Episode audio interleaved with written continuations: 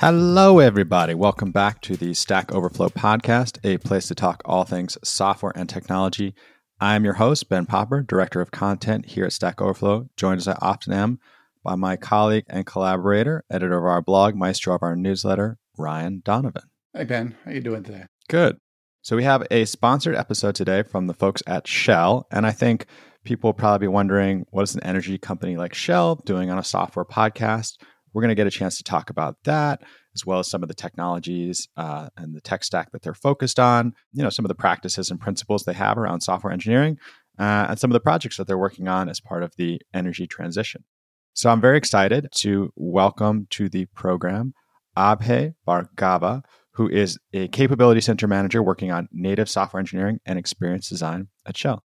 Abhay, welcome to the show. Thank you, Ben, and thank you for having me here. Oh, my pleasure. So tell me a little bit, I guess, for our listeners, you know, how did you get into the world of software and engineering? Yeah, sure. So I'm originally from India, and I'm an engineering graduate from Indian Institute of Technology, and then did an MBA from Oxford University. I started my career with a software consulting company called Infosys in Bangalore as a software developer, and worked in various roles as a tester, business analyst, technical architect, release manager, development lead, and so on. Moved to UK, and from then onwards, I worked with various customers across different sectors like financial services, telecoms, etc. From there on, I moved to Accenture again, similar type of roles, very technical, and led large projects and programs there as well with very large financial services and telecoms clients. Right. And then I came over to Shell back in 2005 as integration lead within our sort of downstream services. And within Shell, again, I have always been involved in the digital and IT space across different lines of businesses, mobility, retail, innovation, all of that. And currently, as you mentioned, I am looking after native software engineering, and one might ask what that is. That's pretty much full stack developers and experience design, which is product design, service design, copy, content, etc. And anything related to custom software development across multiple lines of businesses comes from my team, which is comprised of 500 plus talented leaders and practitioners across the globe. Very cool. Who are working very passionately towards our ambitions of net zero and energy transition. Yes. I do have two other roles in Shell. Mm-hmm. I am an innovation hub lead for UK. And I also look after everything related to recruitment for software engineering globally. And outside of Shell, I'm involved as a professor teaching engineering students over the weekend remotely. Top engineering college in India, and I am also very passionate about giving back to the society and community, which is why I'm a director and a trustee in a local charity, which deals with families in distress and helps them, based out of South London. And I've got, on the personal front, got a lovely wife and two daughters. Amazing. That's right. Me. Cool. Yeah, I think our audience will be a little bit familiar. Our CEO was also born in Bangalore, and I know that the podcast and the blog have a ton of listeners and readers from India, and especially from that city, it being sort of the IT mecca of India. So it's been mentioned at the top of the episode, you know, Shell's an energy company, but we're a software podcast. So can you tell us a little bit about what Shell is doing in software? So yeah, I mean, so currently, and maybe for last few years, the focus of entire world has been to move towards more renewable, cleaner, greener energy. And to enable that, and what is known as energy transition now, and to go towards net zero goal, the enablement of all of that is through software development, whether we look at things like access to electricity or energy, or making it cheaper or more accessible to people, making it sustainable. All of that, the impact of software is everywhere.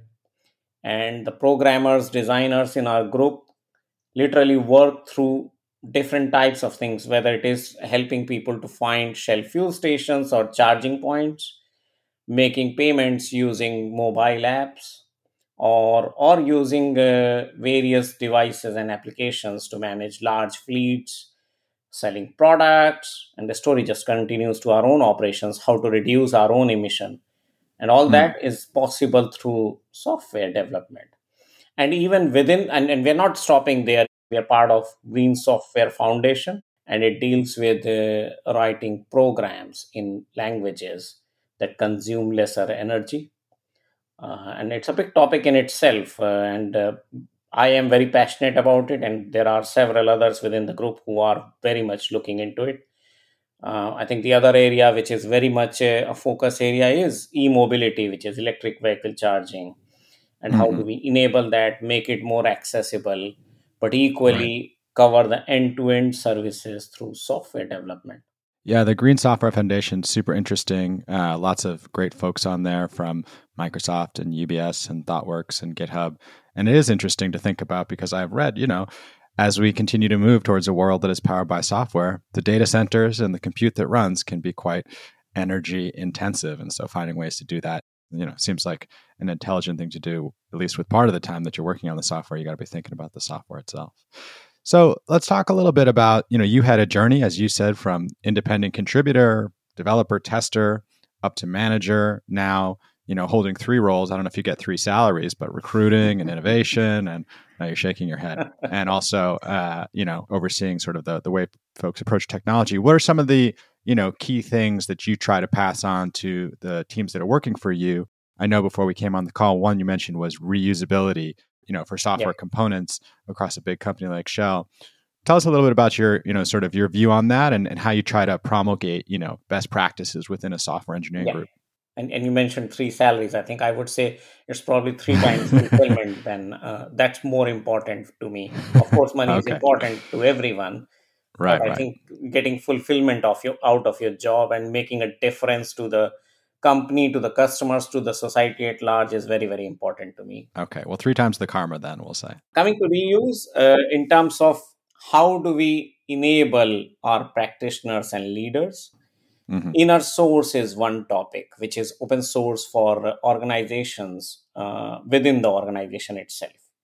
And this is a very, very big topic and a high priority for all of us within Shell, where we are trying to ensure that any component that one particular group or area develops can be reused by others.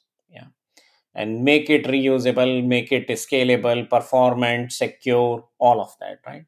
Stack Overflow is another such topic where we are trying to bring all of the knowledge in one central repository. And then the team members, they themselves come up with various and very clever ideas around using automation or hyper automation, I would call it, even that has been used.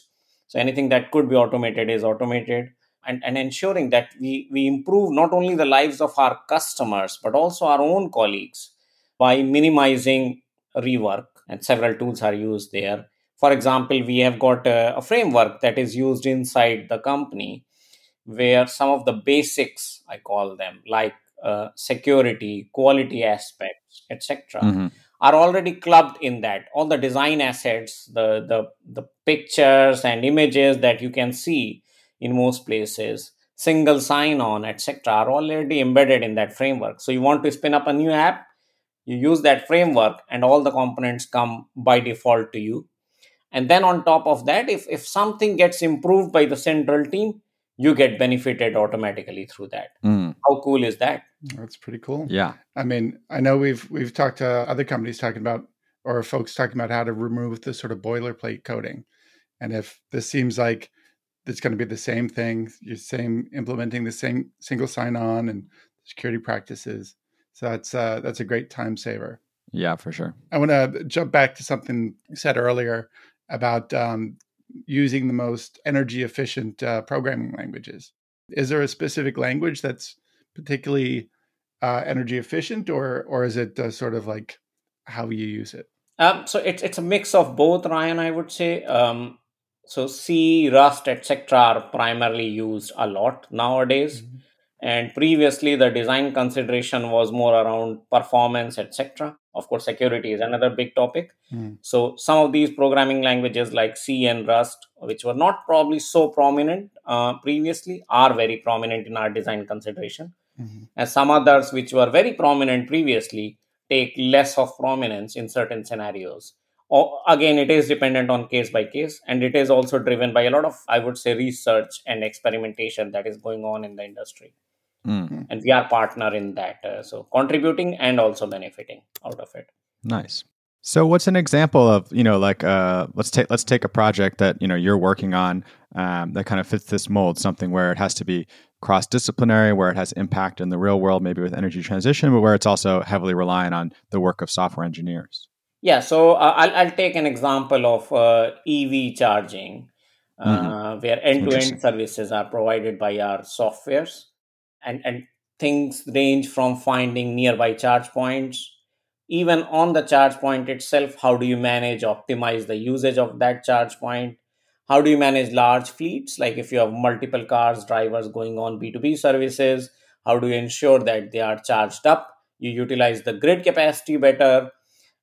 Things like loyalty schemes are introduced, digital loyalty schemes, payment processing. How do you link it with even greener energy, like wind and solar energy, to make it even more green? So that helps a lot. And there, I think what we are doing is that we are using really latest and greatest in the technical stack perspective. So, for example, React for data visualization, then Golang, Python, GraphQL, MongoDB, Kafka, New Relic. I mean, the list goes on. Right. And that just helps us to scale, which is sort of the need of the hour here. Right. Yeah, that's interesting. You just name-checked a bunch of languages, which are often among our most loved in our annual developer survey. You know, what is sort of the size of the impact here? Like when folks think about this, obviously Shell is a global company. When you talk about something like EV charging, what kind of scale are we talking about? And what's the sort of aspiration for that energy transition? Yeah, it's a fast-moving one, Ben. And what we are trying to do is, from a software development perspective, introduce as much as possible the latest tech stack so that we can scale with the business and customer demand. I mean, we are talking literally sky's the limit kind of setup, and hence using latest patterns like micro front-end architecture, microservices will help us ensure that if the demand goes as per what the industry is looking for, hundreds of thousands, we can scale out very, very quickly. Right. Our own people, I think they look at very clever ways of how do you containerize stuff and create microservices and so on. And even monitoring and data analysis is a big topic where people are analyzing the data to come up with more and more performant applications. Yeah, that certainly sounds like there's sort of a wealth of different things if you were a software developer and interested in that you could apply yourself to, and microservices and containers. Ryan and I have been on at least 50 episodes, so definitely often a topic of conversation. But I think, you know, I even have experience with this in my personal life. During the pandemic, I moved from the city to the country. I was able to get a hybrid car that has a battery and a fuel engine. And most days I don't drive 40 or 50 miles. I drive less. So I'm always on the battery. And a lot of folks around me have solar panels now because I don't live in the city. I live in a place with a lot of room. And one of the things they care about, to your point, Abhay, is like, how do I, you know, what's the smart way to do this consumption? When do I put stuff into the battery? When do I take stuff from the grid? When do I give stuff back to the grid? And that becomes sort of like a holistic benefit, not just to us, but to everyone in the area and to the energy company, you know, to the utility provider that we're working with. Yeah. So I guess, you know, we've talked a little bit about the things specifically you're working on at Shell, but you mentioned at the beginning, you do a lot more than that. Can you tell us a little bit about what it's like to work as an academic and how you sort of fit that in with your schedule? I think a lot of folks who are listening, you know, are familiar with trying to balance maybe their job and an open source project, but how do you balance, you know, being a manager of a large IT organization and then also being, you know, a teacher? Yeah, so I mean that's one of my passion areas, and I should mention this that as an organization, Shell encourages and supports these kind of let's say outside of work initiatives. So it's very well supported by the company. I do it over the weekend. It's very, very fulfilling for me. As a professional, as an individual, to interact with very bright students from the college and talk about what impact they are trying to make in the industry. So the projects that we do are trying to solve problems near the college itself. So improving the quality of water, and how do you use software to help in analyzing the data and so on and so forth, just an example. And it is one of those things which I would say that as an organization, the company also helps us to think outside of our day job, wherein I am able to contribute back to a college whilst working full-time in Shell. Cool. I'm curious, since you have the contact with these students, what technologies are they most interested in learning about? So if I have to take one or two examples, I think Python is the one that comes up a lot. Mm. Now I am also explaining to them the green software aspects and so on, which they are very, very curious about, which is very, very good to see as well from my perspective. But Python is one that I would say, Ryan, is the most sought after from a student perspective. Yeah. Mm. Yeah, that really rings true with us. By the time this episode comes out, we'll have released the results from our developer survey. And I believe Python has notched, climbed the ladder in most loved languages or most used once again. It's big on the data science and the machine learning. So indeed. Yeah, exactly. And now it's built right into ChatGPT. So you can go in there and mess around. They have a little Python interpreter right in there if you want to try to make code. I sat down with my kids the other weekend and we whipped up Snake and Pong in less than 10 minutes. So it was pretty fun. Yeah. So I guess, one thing you mentioned was inner source, and we're talking about the developer survey. Abhay, you had mentioned when you and I first met that you actually try to use Stack Overflow inside the company. I'd be amiss if I didn't get you to plug our stuff. How do you encourage folks to use Stack Overflow inside of Shell? So I think it's slightly similar to how Google has become sort of part and parcel of everyone's life, right? So you open a computer, a mobile device. If you have to search, that's where you go. Inside the organization, the way Shell operates, how Shell IT can work for you as a developer, as a designer, etc. How do things work? How do you make things more secure? Where do you go for certain pieces of information? All of that is being introduced within Stack Overflow. We do have a mechanism to ensure that people are recognized who are contributing more or helping others.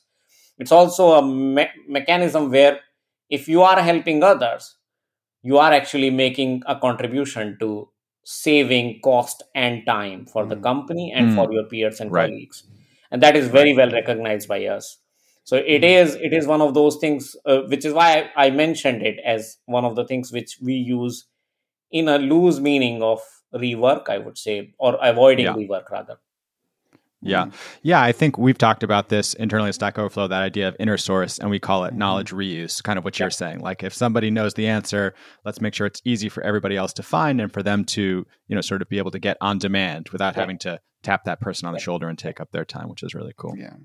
So I guess last thing I wanted to touch on, you mentioned the academic side of thing, but then also you said you work at the UK Innovation Center. Can you just tell us quickly a little bit about that and what comes out of that you're able to use for work or for life? Yeah, so that I think in one word, I would describe it as disruption. So we're trying to introduce as much disruption as possible, slightly also going off limits around whether or not it is related to energy or not. So I'll give some example from past where I think things like blockchain and so on.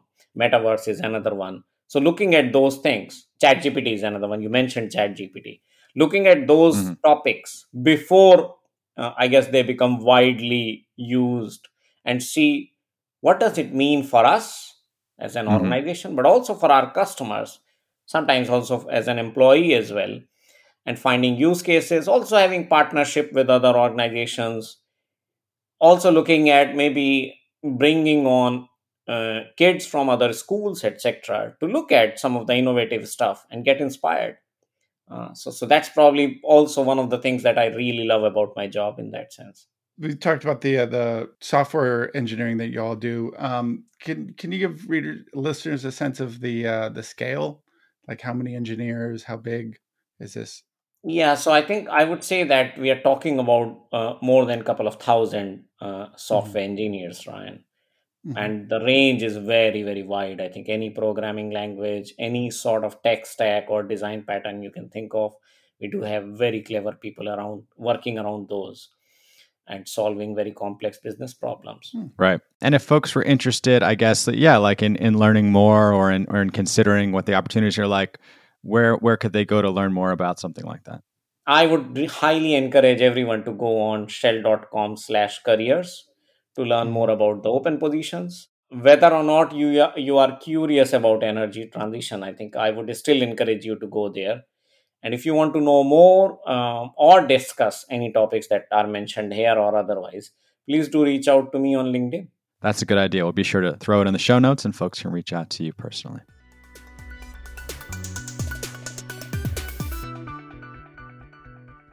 All right, everybody, it is that time of the show. We want to shout out someone who came on and shared a little knowledge, helped folks around the world to get an answer and become unblocked.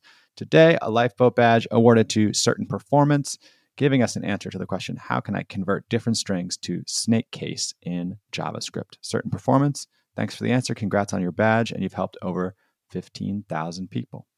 I am Ben Popper. I'm the director of content here at Stack Overflow. You can always find me on Twitter at Ben Popper. Reach us with questions or suggestions, podcast@Stack Overflow. And if you like the show, hey, leave us a rating and a review. It really helps. I'm Ryan Donovan. I edit the blog here at Stack Overflow. You can find it at stackoverflow.blog. And if you want to reach out to me, you can find me on Twitter at rthordonovan. Hi, this is Abhay Bhargava, Capability Center Manager, and it is Software Engineering and Experience Design at Shell. And you can reach out to me on LinkedIn. Awesome. All right, everybody. Thanks for listening, and we will talk to you soon.